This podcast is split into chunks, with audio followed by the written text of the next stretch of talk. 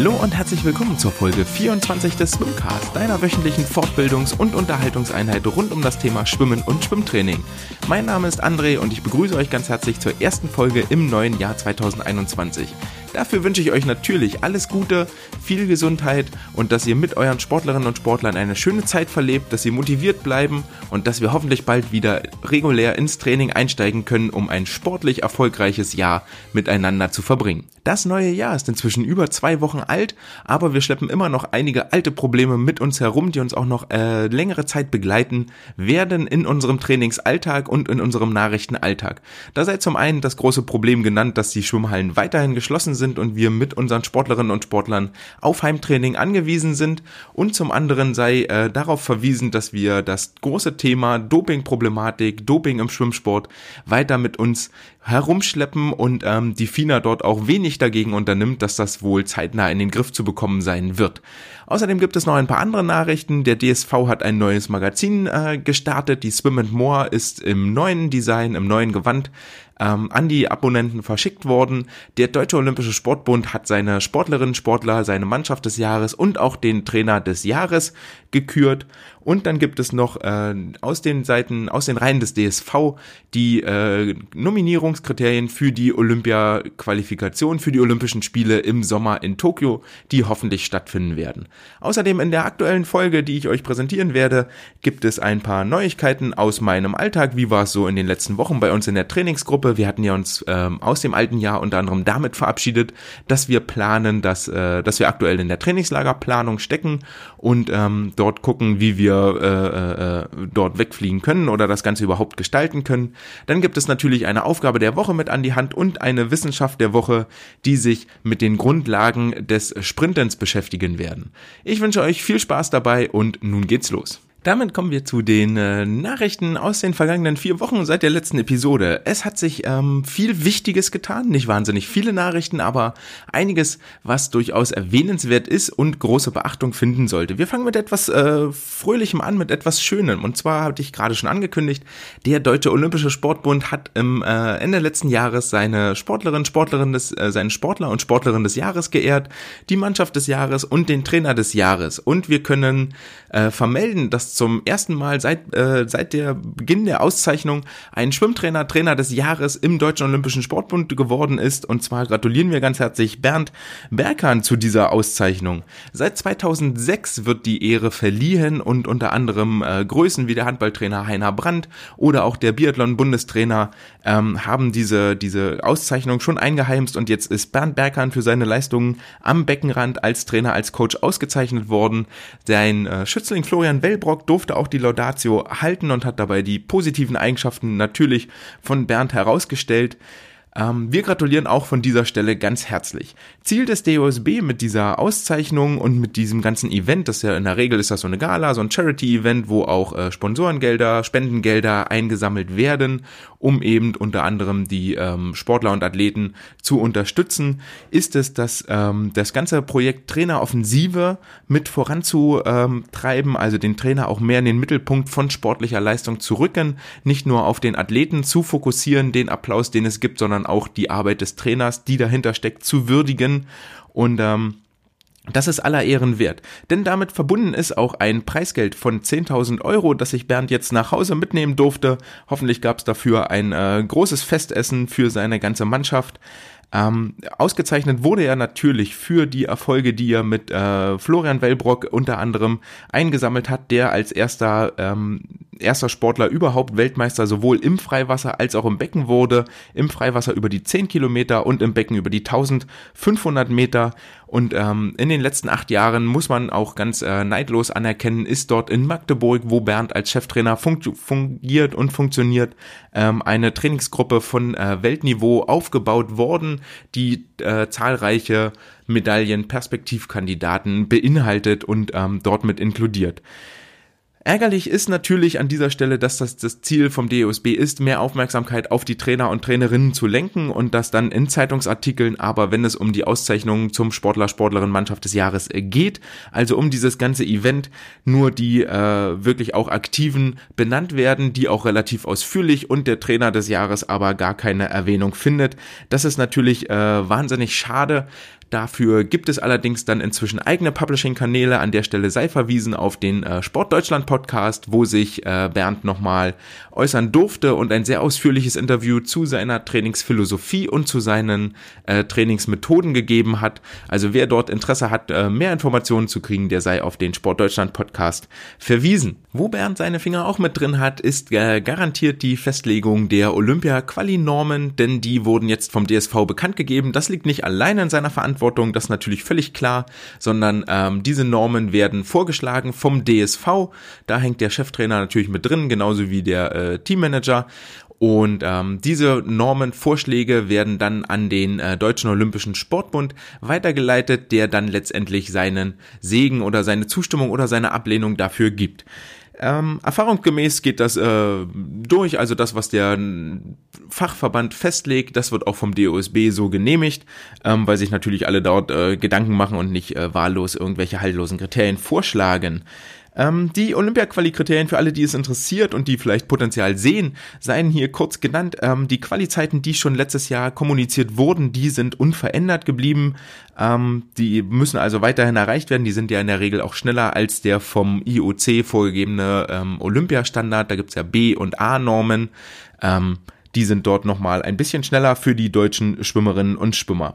Zusätzlich, ähm, um ein bisschen mehr Planungssicherheit zu gewährleisten, ist es, ähm, gibt es tatsächlich schon insgesamt acht Qualifikanten und Qualifikantinnen.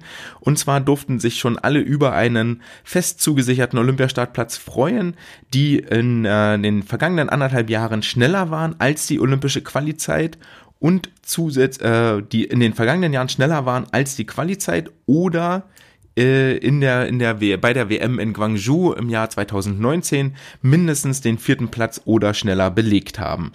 Deswegen dürfen sich aktuell über die äh, Teilnahme an den Olympischen Spielen freuen und mal kurz die Sektkorken knallen lassen. Florian Wellbrock, Sarah Köhler jeweils über 800 und 1500 Meter Freistil qualifiziert. Äh, Philipp Heinz über die 200 Meter Lagen und Franziska Hentke über die 200 Meter Delfin, die alle in Guangzhou damals äh, mindestens den vierten Platz belegt haben. Zusätzlich blieben im Frühjahr 2020 folgende vier Athletinnen und Athleten unter der Qualizeit. Laura Redemann über die 100 Meter Rücken, Marco Koch über die 200 Meter Brust, Marius Kusch darf sich über 100 Meter Delfin auf einen Startplatz freuen und Jakob Heidmann ist tatsächlich mit Kusch zusammen in Amerika, aber über die 400 Meter Lagen seine Qualizeit geschwommen. Da gibt es also inzwischen schon acht Familien und acht Sportlerinnen und Sportler, die sich über eine neue Akkreditierung und über einen zweiwöchigen Aufenthalt im Olympischen Dorf in Tokio freuen dürfen. Herzlichen Glückwunsch allen Qualifizierten. Wer da bis jetzt seinen Namen noch nicht in der Liste findet, der hat allerdings die Möglichkeit, Anfang April, und zwar an den ersten drei Wochenenden im April, als einziges Qualifenster die Normzeiten zu unterbieten und sich für die Olympischen Spiele dann in äh, aussichtsreiche Position zu bringen. Wer keine Chance auf einen Einzelstart sieht, der hat natürlich wie immer die Möglichkeiten, sich auch über die Staffelstarts für eine Teilnahme in Japan zu qualifizieren. Auch hier gelten die ersten drei Wochenenden im April als einzige Möglichkeit, sich dafür zu empfehlen. Es bleibt wie immer dabei, die vier schnellsten Zeiten über die Staffelstrecken werden mitgenommen, also über die 4x100 Meter Freistil dürfen die schnellsten vier Sportlerinnen und Sportler sich äh, ihre Koffer packen und mitfliegen, solange die Addition der der 100 Meter Zeiten unter der geforderten Quali-Norm bleibt. Das sollte allerdings möglich sein. Das gleiche gilt natürlich für die 4x200 Freistil und für die 4x100 Meter Lagenstaffel. Ziel war es natürlich mit dieser frühzeitigen ähm, Bekanntgabe der bereits qualifizierten Teilnehmer und dann auch von äh, April bis äh, die Olympischen Spiele beginnen am 23.07. Ähm, die, über diesen Zeitraum Planungssicherheit zu schaffen für die äh, Trainingsgruppen, für die Trainer und für die Athletinnen und Athleten ähm, um ihre, ihre Schützlinge auf die Olympischen Spiele vorzubereiten. Hier werden äh, Nationen genannt wie Italien oder die Niederlande, die auch mit einem sehr langen Fenster zwischen Quali-Zeitpunkt und tatsächlichem Wettkampfhöhepunkt arbeiten, um eben dort eine entsprechende Vorbereitung zu fahren, um eine entsprechende Vorbereitung zu äh, machen, um also letztendlich am Saisonhöhepunkt auf dem bestmöglichen Level zu sein. Dem kann man aber äh, sinnvollerweise entgegenhalten, dass es durchaus auch erfolgreiche Nationen gibt, die das Qualifenster wesentlich kürzer halten, zum Beispiel die Amerikaner, die ihre olympischen Trials ähm, tatsächlich sehr nah an den Wettkampfhöhepunkt bringen äh, also an die Olympischen Spiele. Hier gibt's eigentlich gar keine, gar keine so klare, eindeutige, beste Regelung. Ähm, wie, wie sich das auf die, auf die Leistungsbereitschaft der Sportlerinnen und Sportler auswirkt. Viel, viel entscheidender wäre, dass wir in dieses Quali-Kriterien, in dieses Quali-Prozedere endlich mal Ruhe reinbringen und nicht äh, alles, alle Jahre oder alle zwei Jahre dort einen neuen Modus implementieren, der wieder eine neue Trainingsmethodik erfordert, denn es ist ähm, natürlich ein riesiger Unterschied in der Wettkampfvorbereitung, ob du zwischen, zwischen Quali und Höhepunkt sechs Wochen hast, drei Wochen hast, zwölf Wochen hast, zwanzig Wochen hast. Ähm, das macht viel, viel aus ähm, wie du mit deinem Sportler umgehst. Und auch das ist ein Erfahrungswert, den du als Trainer mit deinem Sportler sammeln musst, um ihn dort individuell bestmöglichst hinzubringen. Und wenn wir es äh, viel eher mal schaffen, dort Ruhe reinzubringen und uns auf ein Prozedere festzulegen, dann kann man dort auch lernen, arbeiten und Erfahrung sammeln. Und dann ähm, ist das mit Sicherheit viel, viel zielführender, als sich äh, permanent an anderen Nationen zu orientieren, wo es die verschiedensten kunterbunten Beispiele gibt, ähm, wie so eine Quali zu Wettkampfhöhepunkt Zeitphase strukturiert ist und wie lang die überhaupt ist. Jemand, der sich eigentlich um die Olympischen Spiele in Tokio keine Gedanken mehr machen musste, ist der chinesische Sport, äh, Spitzenschwimmer Sun Yang, der im äh, vergangenen Jahr vom äh, Internationalen Sportgerichtshof vom CHS in der Schweiz verurteilt wurde und mit einer achtjährigen Dopingsperre belegt wurde, die aus äh, Ereignissen herrührt, die inzwischen schon sehr, sehr lange her sind. Dieses Ergebnis ist ähm, fatalerweise aufgehoben worden in der, in der letzten Woche. Es gab dort einen Einspruch von Sun Yangs Anwälten ähm, gegenüber dem Richter und denen ist stattgegeben worden. Doch bevor wir dazu kommen, möchte ich einmal kurz die Geschichte nochmal aufdröseln, weil das relativ interessant ist. Ähm, weil das sich nämlich sehr, sehr lange zieht und wir dort ein bisschen Einblick in, erhalten, wie so die Doping-Verfolgung, die Doping-Strafverfolgung ähm, funktioniert. Und zwar ähm, gibt es ja auch äh, weltweit übergreifend, das betrifft ja nicht nur Sport, deutsche Sportlerinnen und Sportler, sondern auch ausländische Athleten und Athletinnen, ähm, ist es ja so, dass die äh, WADA, die Welt-Anti-Doping-Organisation, regelmäßig Trainingskontrollen, unangemeldete Kontrollen und Wettkampfkontrollen durchführt, dort mit einem äh, Labor zusammenarbeitet, das im Anschluss diese äh, Proben, die dort entnommen werden, analysiert. Die WADA wiederum ähm, führt die äh, führt die Sammlung der Proben, führt die Stichproben nicht selber durch, sondern delegiert das meistens an ähm, äh, Anbieter, an Dienstleister, die wiederum im Auftrag der WADA handeln, sich ausweisen müssen, ähm, ihren Namen bekannt geben müssen, ähm, sich gegenüber dem äh, kontrollierten äh, sich, sich dort zu erkennen geben müssen, damit es nachvollziehbar ist. Weil man hat ja im Anschluss an diese Dopingprobe die Möglichkeit, Einspruch einzulegen, wenn man Zweifel hat, dass das alles äh, rechtmäßig war oder dass das alles ähm, regulär vonstatten gegangen ist. Und ähm, im äh, Falle von Sun Yang sieht das Ganze aber deutlich komplizierter aus. Was ist passiert? Sun Yang ähm, ist in der Nacht vom 4. auf den 5. September, und zwar nicht 2020, nicht 2019, sondern tatsächlich schon vom 4. auf den 5. September 2018 ähm, von äh, WADA-Kontrolleuren aus dem Bett geklingelt worden und ähm, unangekündigt kontrolliert worden. Das Ganze äh, schaukelte sich stimmungstechnisch insofern hoch, als das zuerst angezweifelt wurde, dass die Kontrolleure überhaupt von der WADA sind. Es wurde also an deren Identität gezweifelt. Dann kamen noch ähm, verschiedene Leibwächter beziehungsweise sogenannte Guards von äh, Sun Yang mit dazu. Seine Mutter kam mit dazu, sein Arzt kam mit dazu, sodass dort eine relativ große Traube sich am frühen Morgen im Hause Yang versammelte. Und ähm, das Ganze gipfelte darin, dass äh, das nicht aufzulösen war dort vor Ort und dort mehr und mehr ähm, die ganze Situation eskalierte, bis schlussendlich einer von äh, Sun Yangs äh, Helfern, Beschützern die äh, Dopingprobe mit einem Hammer zerstört hat. Zerstört hat.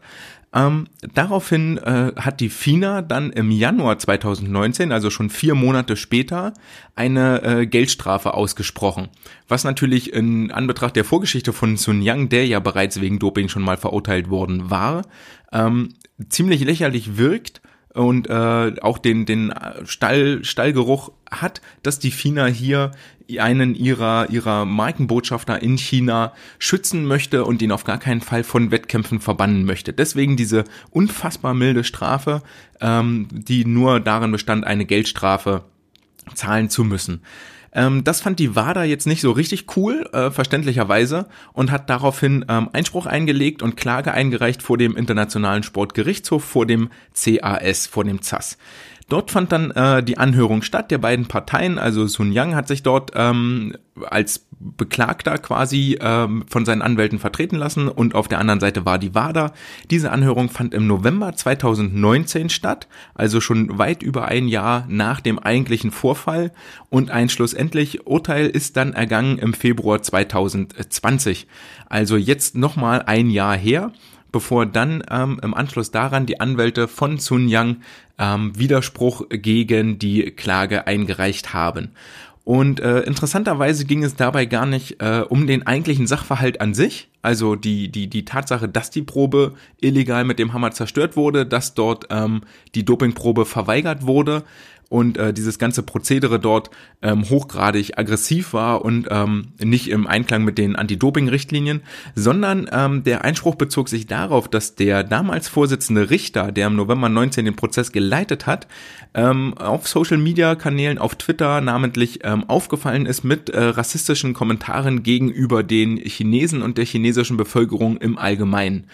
Und das hat dazu geführt, dass die Anwälte zu Recht moniert haben, dass man ja mit so einem Richter gar kein neutrales Urteil erwarten kann, sondern tatsächlich nur ein ähm, vorgefertigtes Urteil, das natürlich gegen den Chinesen ausfallen muss, weil er ja äh, generell etwas gegen alle Chinesen hat. Ähm, und jetzt ist das Ganze so, dass die, äh, dass es das Verfahren nochmal neu aufgerollt wird. Also dem Einspruch wurde stattgegeben und jetzt wird das ganze Verfahren nochmal neu verhandelt vor dem Gerichtshof. Die WADA wird also wieder gegen äh, Sun Yang antreten und die alles entscheidende Frage ist letztendlich, wird das ganze Urteil und das ganze Verfahren noch vor den Olympischen Spielen, also innerhalb der nächsten sechs Monate abgeschlossen sein oder werden wir tatsächlich Sun Yang in Tokio auf dem Startblock erleben und dort um Medaillen mitkämpfen sehen, denn nichts anderes wird ja passieren. Er wird weiter trainieren und eine ähm, Randnotiz noch dazu, der Arzt von Sun Yang, der ist, der ist inzwischen äh, schon zweimal bestraft worden für die Gabe von verbotenen Substanzen. Das Ganze rührt aus dem Jahr 2014 her. Und zwar einmal hat er ein äh, verbotenes Mittel an seine Sportler weitergegeben und ist dafür belangt worden und gesperrt worden und hat dann aber dieser Sperre gar nicht Folge geleistet, sondern ist im Weiteren bei den Asienspielen ähm, aufgefallen, dass er weiterhin mit Sportlern zusammengearbeitet hat, obwohl er in diesem Zeitraum gesperrt worden war. Und ähm, das wirft alles äh, gar kein gutes Licht auf diese ganze Causa Sun Yang und ähm, auch nicht auf die FINA, die es weiterhin verpennt, äh, konsequent gegen Dopingsünder vorzugehen, die weiterhin mehr ihr Image und ihr Geld irgendwie pflegt, als wirklich für einen sauberen Sport zu sorgen. Und das ist eine Tatsache, die letztendlich dem Sport im Allgemeinen und ähm, dem ganzen Schwimmen überhaupt ähm, schadet. Und ich glaube, wir bewegen uns dort fast in der Richtung, dass wir aufpassen müssen, uns nicht zum äh, aus dem aus nicht zum Radsport der 90er zu werden, sprich wo alles mit äh, Dopingfällen überhäuft ist, alle alle nach und nach und die Glaubwürdigkeit in den Sport einfach verloren geht. Ein äh, schön ein ein klares Urteil vor den Olympischen Spielen im Falle Sun Yang wäre definitiv begrüßenswert. Im Moment sieht das aber leider so aus, dass äh, Sun Yang tatsächlich wieder an Wettkämpfen teilnehmen darf und wohl vermutlich auch bei Olympia auf den Startblock steigen wird. Eine Möglichkeit, wie ihr über diese aktuellen Fälle auf dem Laufenden gehalten werden könnt, ist natürlich regelmäßig hier einzuschalten, denn wir werden den Fall Sun Yang äh, mit Sicherheit weiter verfolgen oder aber bei den einschlägigen Internetforen, das ist ja sowas wie äh, SwimSwam oder Swimming World Magazine, auch die Swimsport News haben darüber berichtet oder möglicherweise auch in der neuen Verbandszeitschrift der Swim and More. Dort gibt es auch ein bisschen Hintergrundgeschichte, die relativ schwierig aufzudröseln ist, beziehungsweise ähm, verm vermutlich äh, schwierig aufzudröseln ist denn dort hat sich einiges getan. Die äh, Swim and More, wie wir sie kannten, das offizielle Verbandsmagazin der, des DSV, ähm, hat äh, im Dezember 2020 ist dort die letzte Ausgabe erschienen. Früher war der Herausgeber Dividan, der Dividan Verlag, ähm, der dort mit den Autoren zusammengearbeitet hat, für das Layout und alles weitere ähm, verantwortlich war und zuständig war. Äh, und diese Verantwortlichkeit hat jetzt gewechselt. Ähm, und zwar ist jetzt inzwischen die ähm, aus dem DSV ausgegründete Agentur Rough Water End, furchtbarer Name by the way, ähm, Rough Water End, dafür verantwortlich, dieses Magazin an den Abonnenten, an die Abonnentin zu bringen. Wie das Ganze jetzt wirklich abgelaufen ist, ist nicht so richtig nachvollziehbar. Auf jeden Fall gab es dort ja einige Verwirrungen, einige Konfusionen. Das begann ja damit, dass der Dividan Verlag einen Brief an die Abonnenten rausgeschickt hat, dass das Abo seitens Dividan gekündigt wird und äh, die Lieferung im Dezember 2021 mit dem Heft mit dem Heft, das im Dezember 2021 erscheint, endet. Diese Kündigung musste ja dann zurückgenommen werden, weil alle Abonnentendaten und äh, die das grundsätzliche ähm, Konzept Swim and More von dem Roughwater End übernommen wurde, sodass äh, die Zeitschrift weiter ausgeliefert wird, aber nicht mehr von Dividan produziert wird.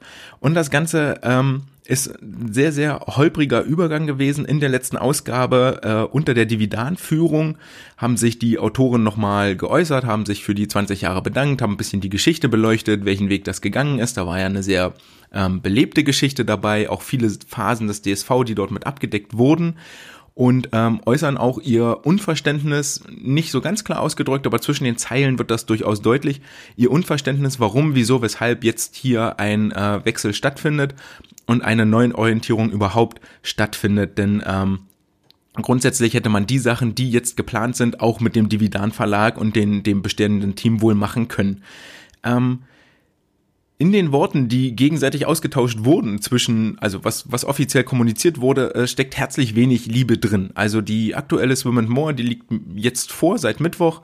Ähm, Dort steht gar nichts drin über die alte Ausgabe, auch in dem ganzen Übergangsprozedere, als die neu ausgegebene Swim and More beworben wurde, wurde über die alte ähm, Ausgabe, über kein Dank an die alten Autoren, kein Dank an den alten Verlag.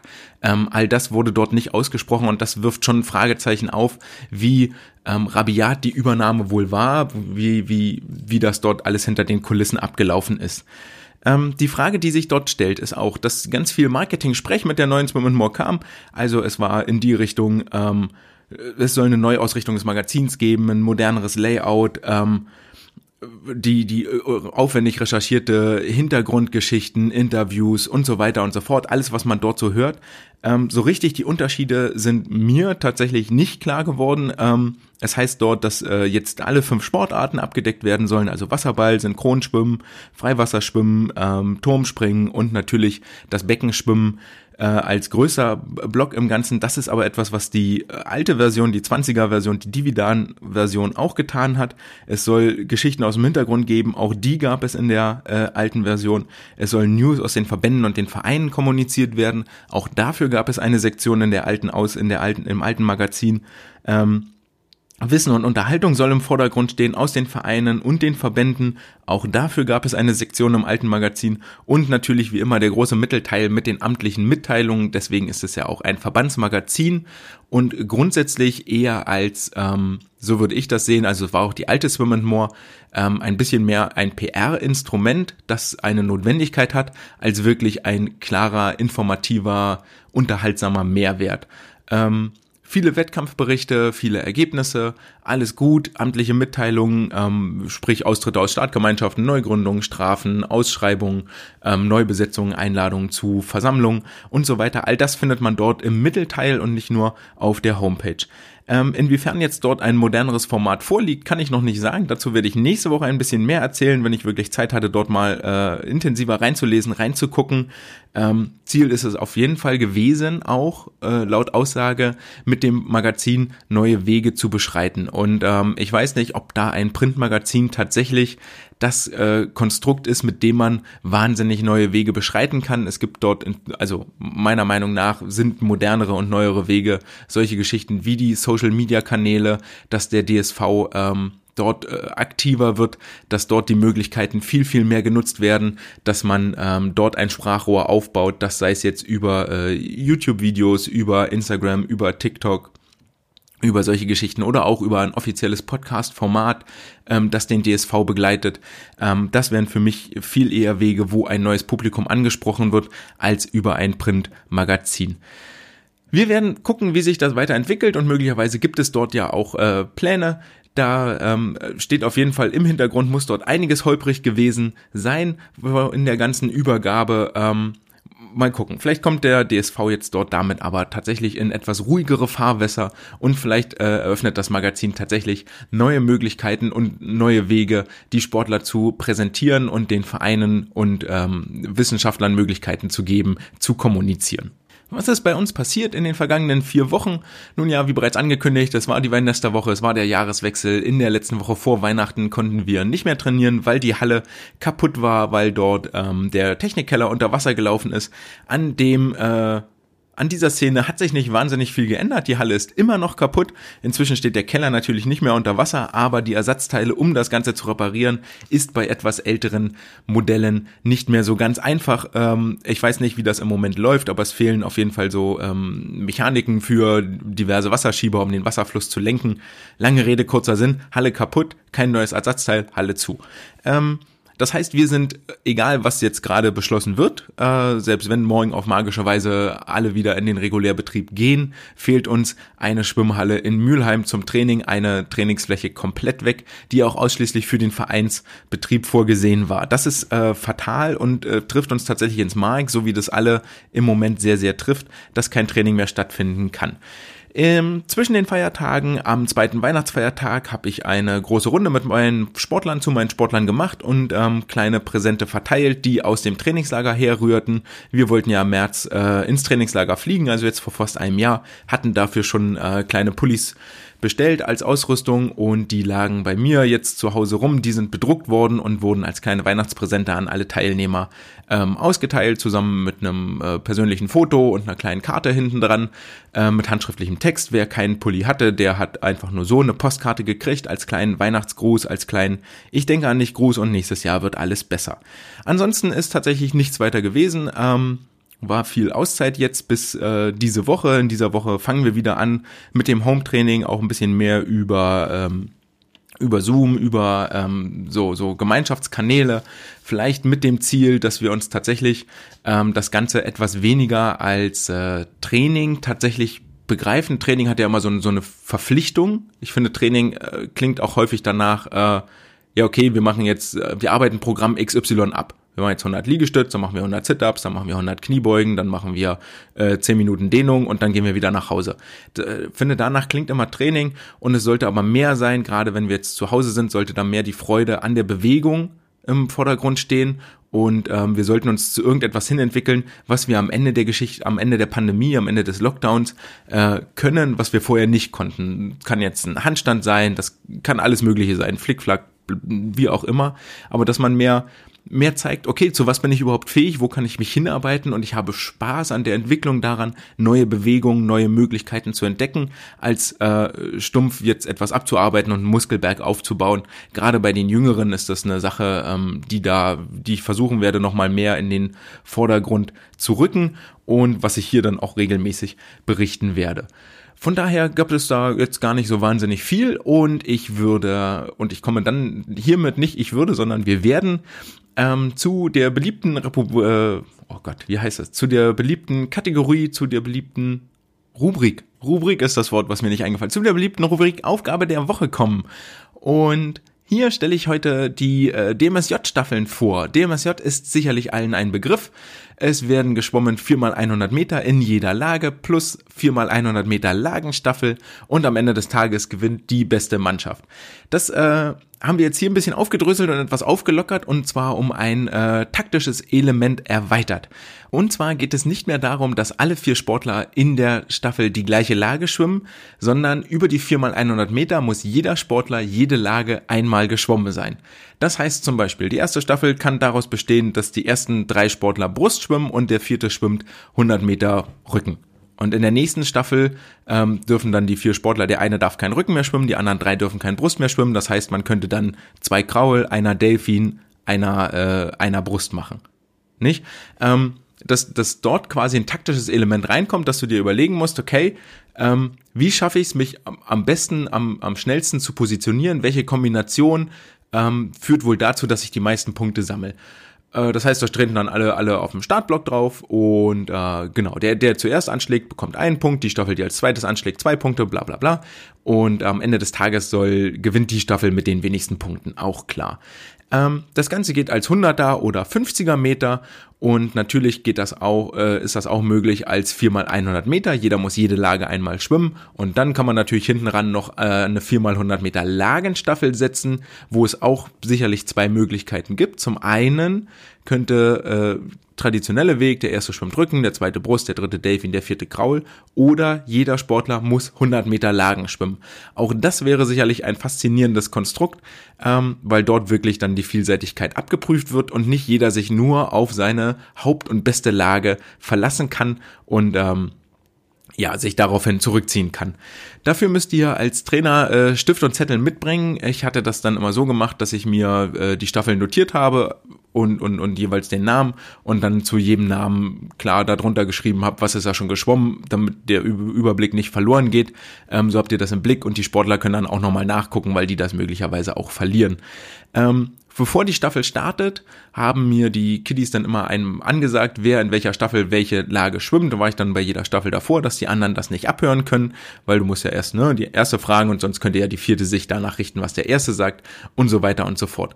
Ähm, natürlich könnt ihr auch als äh, Coaches einfach mit aufpassen und während des Schwimmens aufschreiben, wer welche Lage dort gerade absolviert und dann ähm, wisst ihr da auch Bescheid. Aber das Ganze bereichert auf jeden Fall dieses Konstrukt DMSJ, DMSJ Staffeln um ein äh, schönes taktisches Element, ähm, wo die, wo die Sportler untereinander in einer Mannschaft auch kommunizieren müssen, miteinander reden müssen. Meistens kristallisiert sich dann auch einer, einer heraus, der, der quasi der Team-Captain ist, der der Fürsprecher ist. Ähm, ja, kann ich, kann ich sehr empfehlen, ähm, weil es, wie gesagt, die Kommunikation fördert, den Teamgedanken nochmal fördert und alle irgendwie mitdenken müssen, was jetzt wohl so am besten ist. Die DMSJ-Staffel ist die Aufgabe der Woche. Die Stammhörer unter euch wissen auch, was jetzt kommt. Jetzt äh, wir beenden wir die Episode mit der Wissenschaft der Woche. Die Wissenschaft der Woche äh, ist diesmal ein kleines äh, Paper-Schriftstück, Schriftsatz von Gary Hall Sr., der den äh, Race Club in Florida damals gegründet hat. Das ist eine etwas äh, längere Geschichte, die dazu führte, dass die äh, Sportler nicht nur innerhalb ihrer Nation, sondern auch nationenübergreifend doch gemeinsame Trainingsgruppen bilden sollten. Ähm, daraus entstand die Serie des Race Club, wo dann auch durchaus Alexander Popov mal zu Gast war oder andere Olympiasieger und Olympiateilnehmer ähm, dort eine gemeinsame Gruppe bildeten, war so im Großen und Ganzen, glaube ich, schon ein bisschen der Vorreiter so internationaler, äh, hochtalentierter Trainingsgruppen, wie wir sie heute ähm, auch über den Erdball verteilt finden, sei das jetzt äh, in Belek mit dem Energy Standard Team oder auch in San Diego mit dem Team Elite oder dem Race Club, den es immer noch gibt. Der Race Club hat auch eine äh, Homepage im Internet, natürlich so wie alle äh, Institutionen, die irgendwie existieren. Dort gab es früher sehr, sehr viel gratis äh, Content, der jetzt aber inzwischen leider äh, häufig hinter einer kostenpflichtigen äh, Bezahlschranke hängt. Trotzdem findet man da noch so das ein oder andere Nugget. Auch bei, bei YouTube gab es im ersten Lockdown ähm, ein paar Videos, wo mal, ähm, wo Technik, Parameter und, und Schwimmtechniken auseinandergenommen wurden, ähm, runtergebrochen wurden auf ihre wesentlichen Bestandteile. Also äh, wer mal irgendwie ein bisschen tiefer einsteigen möchte, auch in die Wissenschaft, dem sei der Race Club ins, äh, ans Herz gelegt und empfohlen. Gary Hall Senior hat jetzt hier mit einem äh, kleinen Schriftsatz, der wissenschaftlichen Ansprüchen genügt, äh, diverse Quellen verarbeitet und dort die Fundamentals of Fast Swimming zusammengetragen, also die Grundlagen für schnelles Schwimmen. Und im Großen und Ganzen benennt er hier drei Basisfähigkeiten, die für Sprinter in allen Schwimmarten gelten. Es gibt dann natürlich noch schwimmartspezifische ähm, Fähigkeiten, die ausgeprägt werden müssen und die ganz essentiell sind. Aber es gibt so für ihn auf jeden Fall drei, drei Sachen, die ganz äh, essentiell sind, um sich zügig durchs Wasser zu bewegen. Ähm, Im ersten Moment, im ersten Punkt nimmt er dort ähm, oder oder ja, nimmt er dort Bezug auf die Beschaffenheit des Menschen und ich äh, habe das mal so frei übersetzt mit äh, der Antifisch. Der Mensch ist nämlich überhaupt nicht dafür gemacht, sich im Wasser vorwärts zu bewegen. Wenn wir uns die Fische irgendwie angucken, dann sind das meistens so schmale Objekte, die von vornherein sehr stromlinienförmig aussehen, die nur so durch kleine Schwänzelbewegungen mit ihrer Flosse vorwärts kommen Und der Mensch wiederum ist irgendwie ein quaderförmiges Konstrukt, das äh, links und rechts Arme und Beine raushängen hat und einen relativ großen äh, Querschnitt, der gegen das Wasser steht und äh, so gar nicht, also es wäre nicht meine erste Option als äh, Lebewesen, dass ich ins Wasser werfe und sage, hier schwimm mal schnell von A nach B. Ähm, und dem müssen wir uns immer wieder bewusst sein, dass es, äh, dass wir als Menschen ein Antifisch sind, gar nicht, gar nicht dazu, dazu mal mehr gedacht sind, wirklich im Wasser uns vorwärts zu bewegen. Deswegen ist es unfassbar wichtig, der permanent im Schwimmen den Widerstand zu reduzieren. Also eine kleine Frontfläche, eine kleine Stirnfläche dem Wasser zu bieten, die ähm, Widerstand darstellen kann, womit der äh, Mensch abgebremst werden kann. Äh, perfekte Streamline, sprich immer schmal machen, Hände übereinander, Schultern zusammendrücken, äh, Oberarme zusammendrücken, die Füße nicht absinken lassen, sondern hinten hinter der Hüfte im Wasserschatten quasi nachziehen, wenig Stirnfläche bieten. Im Großen und Ganzen sagt äh, Gary Hall hier, dass es äh, zwei Fehler gibt, die dazu führen, dass diese Streamline, diese widerstandsarme Position verlassen wird. Punkt eins ist, dass der Kopf in der Regel zu hoch gehalten wird. Ähm, das vergleicht ja hier mit einem leicht angestellten Schwimmbrett. Sprich, wer mal unter Wasser versucht, mit einem Poolcake mit einem Schwimmbrett zu tauchen, der wird relativ leicht feststellen, dass wenn ihr das äh, wirklich horizontal haltet in Schwimmrichtung, der Widerstand spürbar, aber überwindbar ist. Und je mehr ihr das gegen die Schwimmrichtung kippt, also nach oben dreht, je mehr Stirnfläche ihr bietet, desto schwieriger wird es, das vorwärts zu bewegen. Und das ist das gleiche, was passiert, wenn ihr im Wasser liegt, liegt ihr wirklich horizontal gerade, dann ist alles tutti und wirklich eine kleine ähm, Frontfläche, gerade in der Tauchphase, stellt ihr den Körper noch nur ein bisschen an, wird sich der Widerstand Leistungswert erhöhen und ähm, der, der, der, es wird schwieriger werden, das Tempo hochzuhalten. Deswegen sollte auch gerade beim Kraulschwimmen die Atmung ähm, der Kopf seitlich nach hinten gedreht werden, nicht nur zur Seite oder sogar wie bei häufig bei Anfängern zu sehen äh, deutlicher nach vorne. Ähm, und Woher das Ganze resultiert, kommt für ihn daher, dass der hohe Kopf, dass der quasi so ein bisschen nach oben guckt, dass die Augen nach vorne gucken können. Daher kommt, dass wir natürlich die Umwelt beobachten müssen. Äh, wenn die Bahnen überfüllt sind, überstopft sind, verstopft sind, dann müsst ihr gucken, dass ihr in keinen reinschwimmt, dass in euch keiner reinschwimmt und so weiter und so fort. Deswegen vielleicht auch da nochmal, ähm, wenn ihr mit den Kitties wieder ins Wasser könnt, dorthin gucken, Kopf runter, genug Abstand lassen, von schnell nach langsam starten lassen, dass dort die Wasserlage wirklich gegeben ist. Als zweites ähm, sagt er, dass der äh, tiefe Ellbogen häufiges, häufiger Fehler ist, um den Widerstand zu unnötig zu erhöhen. Wenn sich der Arm beim Kraulschwimmen durchs Wasser bewegt, ist bei Delfin natürlich genauso, bei Rücken so, bei Brust so. Wenn der Arm sich durchs Wasser bewegt, unter Wasser, dann ähm, ist es so, dass ihr natürlich wieder die Frontfläche vergrößert und damit mehr Widerstand ins Wasser stellt. Als Beispiel nennt er 25 Meter Beinbewegung mit Flossen und einmal soll ein Arm lang nach vorne ausgestreckt sein, der andere wirklich gestreckt senkrecht nach unten zum Boden zeigen. Im zweiten Falle sollt ihr den Arm einen wieder lang nach vorne ausstrecken und den anderen nur mit dem Unterarm ins Wasser bringen, den Ellbogen beugen, quasi den Ellbogen nah an der Wasseroberfläche haben, so wie es am Ende der Catch-Position im Kraul oder Delfin oder oder Brustschwimmen sein soll, ähm, dann dann merkt ihr einen klaren Unterschied zwischen dem Widerstand, der sich euch entgegenstellt oder nicht. Was ist jetzt das Problem bei der ganzen Argumentation? Nun ja, wenn wir den Arm also gar nicht ins Wasser bringen, ist das total super, weil wir keinen Widerstand haben, aber wir haben auch nichts im Wasser, womit wir uns vorwärts bewegen können. Also wir haben keinen Arm, der irgendwie eine Kraft und einen Puls überträgt und uns damit vorwärts zieht. Das hat, äh, das ist natürlich schon lange bekannt und deswegen schwimmen wir auch Kraul, wie wir Kraul schwimmen. Allerdings bezieht sich Gary hier auf eine Untersuchung von äh, James Councilman aus den 70ern, der ähm, LEDs an den äh, Schwimmern angebracht hat. Dort hat Gary, so äh, Gary Hall Senior auch selber teilgenommen als Teilnehmer, als Schwimmer an der Studie. Auch er war mal äh, Olympiateilnehmer und Olympiasieger. Ähm, und hat die Sportler und Sportlerinnen in einem abgedunkelten Schwimmbad schwimmen lassen und dann den Weg der LEDs nachverfolgt und ist da zu der Erkenntnis gelangt, dass die Hand im besten Falle sich im Wasser überhaupt nicht vorwärts bewegt, also weder nach vorne noch nach hinten, sondern sie vorne ans Wasser angestellt wird und dort stehen bleibt und der Schwimmer sich quasi an seiner Hand entlang bewegt. Die Hand hat 0 Meter pro Sekunde Geschwindigkeit und der Schwimmer oben drüber 2 Meter pro Sekunde Geschwindigkeit und bewegt sich deswegen daran vorbei. Und dann konnte er im Weiteren feststellen, dass die Geschwindigkeit von unten nach oben dem Arm entlang weiterhin zunimmt, bis es am Ende am Schultergelenk wirklich sinnvollerweise auf der wirklichen Schwimmgeschwindigkeit angekommen ist. Also der Unterarm bewegt sich schon ein bisschen nach vorn, der, der Oberarm ein bisschen mehr nach vorn und die Schulter bewegt sich am schnellsten nach vorn.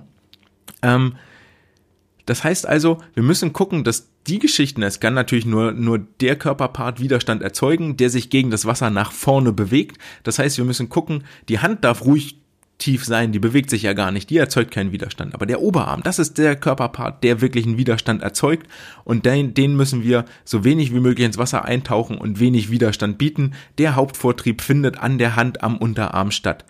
Ähm, was mir hier ein bisschen missfällt an der ganzen Argumentation zum Thema hoher Ellbogen, tiefer Ellbogen, ähm, die ganze Geschichte auch, äh, die Argumentation über den Widerstand äh, erscheint logisch. Was er aber gar nicht mit ins Feld führt an der Stelle ist, dass die äh, Hebel gar keine Rolle spielen und die äh, Freiheitsgrade in der Bewegung. Also es ist von daher ein sehr vereinfachtes Modell, dass wir natürlich sagen, dass sich die Hand nur gerade nach hinten bewegt. Das tut sie nicht. Sie bewegt sich nach rechts, nach links, nach innen, nach außen, ein bisschen höher, ein bisschen tiefer. Da sind also mehr Bewegungen als einfach nur geradlinig ins Wasser halten und dann daran vorbei bewegen. Und ähm, die, die Hebelwirkung ist natürlich auch essentiell. Das kann jeder mal versuchen. Der ähm, ähm, nimmt euch ein Gewicht und versucht mal das Gewicht mit einem gestreckten Arm hochzuheben und dann nur über die Bizepsbeugung äh, oder mit einem kleineren Hebel hochzuheben. Dort werdet ihr merken, dass ein kleinerer Hebel dafür sorgt, dass ihr mehr Gewicht äh, bewegen könnt und das letztendlich auch eine höhere Kraft übertragen wird. Und das ist auch mit einem Grund, weshalb der Ellbogen angestellt sein soll, weshalb dann der Oberarm nach hinten zieht, ähm, weil ihr dort über kleinere Hebelwege, über kleinere Hebelmechaniken ähm, euch bewegt und deswegen mehr Kraft ins Wasser bringt. Also nicht nur der Widerstand allein ist äh, der, der, der Grund dafür, dass wir den Oberarm hochlassen sollen.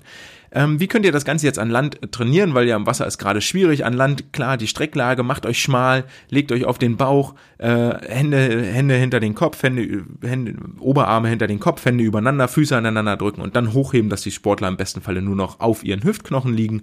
Oder auch die ganze Geschichte mit dem äh, Ellbogen sind denn die Rotatorenmuskulatur in der, in der Schulter, sprich mit dem Terraband, äh, Außenrotatoren, Innenrotatoren, der Arm-Einwärtsdreher oder mit dem Zugseil. Alles Übungen, die ich in alten Folgen, in vergangenen Folgen schon mal vorgestellt habe. Hört dort gerne nochmal rein oder guckt auf der Homepage nach. Dort sind die auch nochmal erklärt. www.swimcast.de.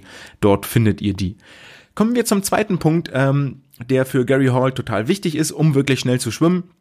Das ist an zweiter Stelle, äh, Schwimmen ist ein Ganzkörpersport und nicht nur etwas, was aus einer Arm- oder Beinbewegung besteht, sondern die Bewegungen müssen gekoppelt werden über den ganzen Körper. Ähm, Viele, viele Athleten sieht er viel eher als äh, Surfbrett, die sich gerade ins Wasser legen und an ihren Schultern und Beinen dort mit den Armen rotieren und mit den Beinen schlagen.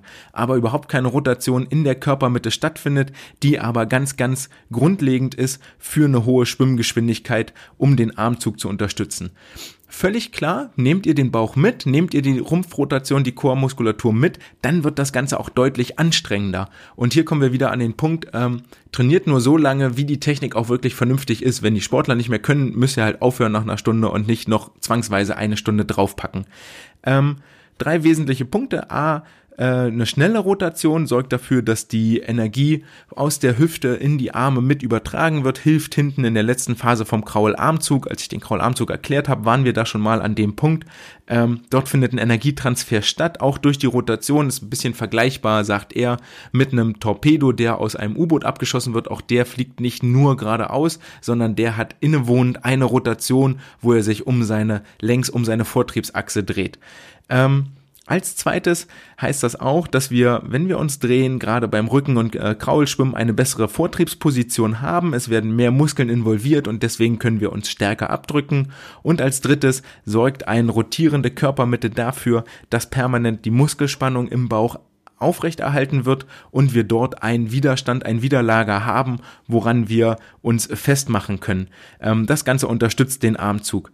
Wie könnt ihr das Ganze im Wasser trainieren? Da gibt es zum einen den 180-Grad-Drill, also dass die Sportler auf der Seite liegen, der untere Arm ist nach vorn gestreckt, der obere hinten am Oberschenkel und dann rotieren sie sich auf die Seite, wo der Arm ausgestreckt ist, also zum Beispiel der linke liegt unten vorn, der rechte oben hinten und dann heben sie den rechten Arm nach vorn, bringen die Schulter über Wasser und drehen dort den linken Arm unter dem Körper lang, bis die linke Schulter nach oben zeigt und die Blickrichtung zur anderen äh, Beckenseite zeigt. Also dass wirklich eine Rotation um 180 Grad stattfindet von einer Seite auf die andere Seite.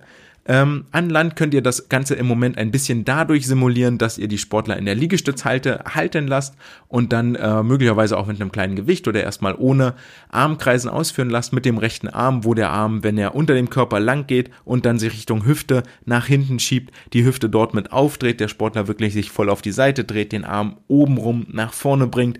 Wenn er vorne über die Schulter geht, dreht sich der Sportler wieder in eine horizontale Position, sehr, sehr schwer ein Stückchen weiter und dann wieder auf, wenn der Arm länger unter dem Körper lang geführt wird. Ähm, der dritte Punkt, den äh, Councilman, äh, den, den Gary Hall hier benennt, ist der Punkt Keep on Rollin'. Und zwar vergleichen wir das Ganze, den Schwimmer mal mit einem Fahrrad oder mit einem Auto, äh, dass wir nicht mit 130 über die Autobahn treten und dort einen soliden Verbrauch von 4,5 Litern haben, sondern im Stadtverkehr bewegen, wo wir viel langsamer sind, also eigentlich weniger Energie verbrauchen müssten, aber durch das ständige Start, Stopp, Start, Stopp, ähm, doch wesentlich mehr Energie aufwenden müssen, weil wir jedes Mal aus dieser Stoppbewegung den, die, die, die, die Trägheit überwinden müssen, das Fahrzeug anschieben müssen. Jeder, der schon mal versucht hat, irgendwie was Schweres zu ziehen oder zu schieben, weiß, diese Initialbewegung, das Ganze in Geschwindigkeit zu versetzen, das ist das wirklich schwere Anstrengende. Wenn es einmal rollt, dann rollt das. Dann ist es relativ einfach, das Tempo aufrecht zu erhalten.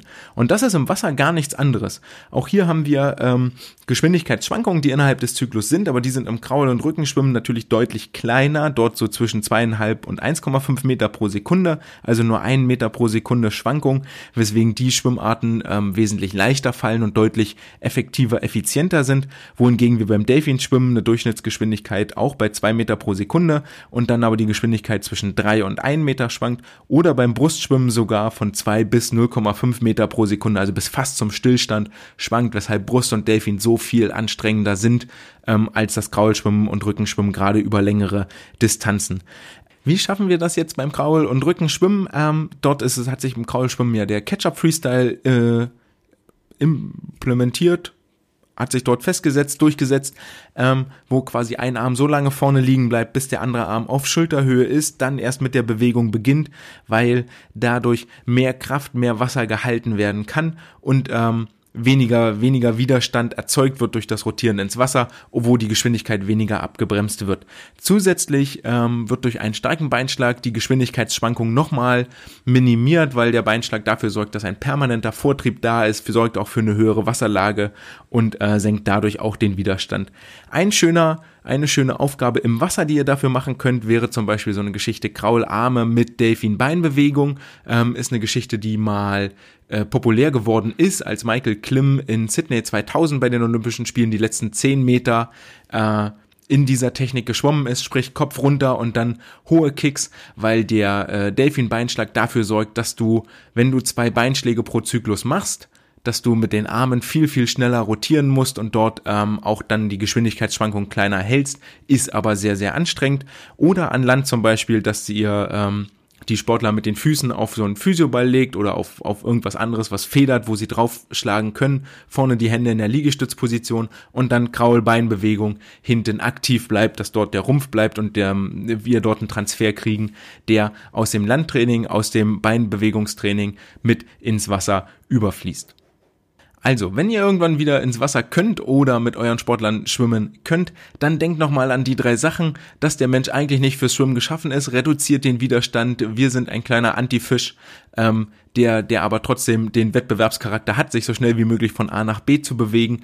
Nehmt Schwimmen mehr als Ganzkörpersport wahr, integriert die Bauchmuskulatur, um den Vortrieb effektiver und effizienter zu gestalten und haltet die Geschwindigkeitsschwankungen klein, sprich guckt hin, dass sich die vortriebswirksamen Phasen im Armzug, im Beinschlag, im jeweiligen Bewegungszyklus aneinander reihen, ohne dass dort eine große Pause zwischen den einzelnen Anteilen ist.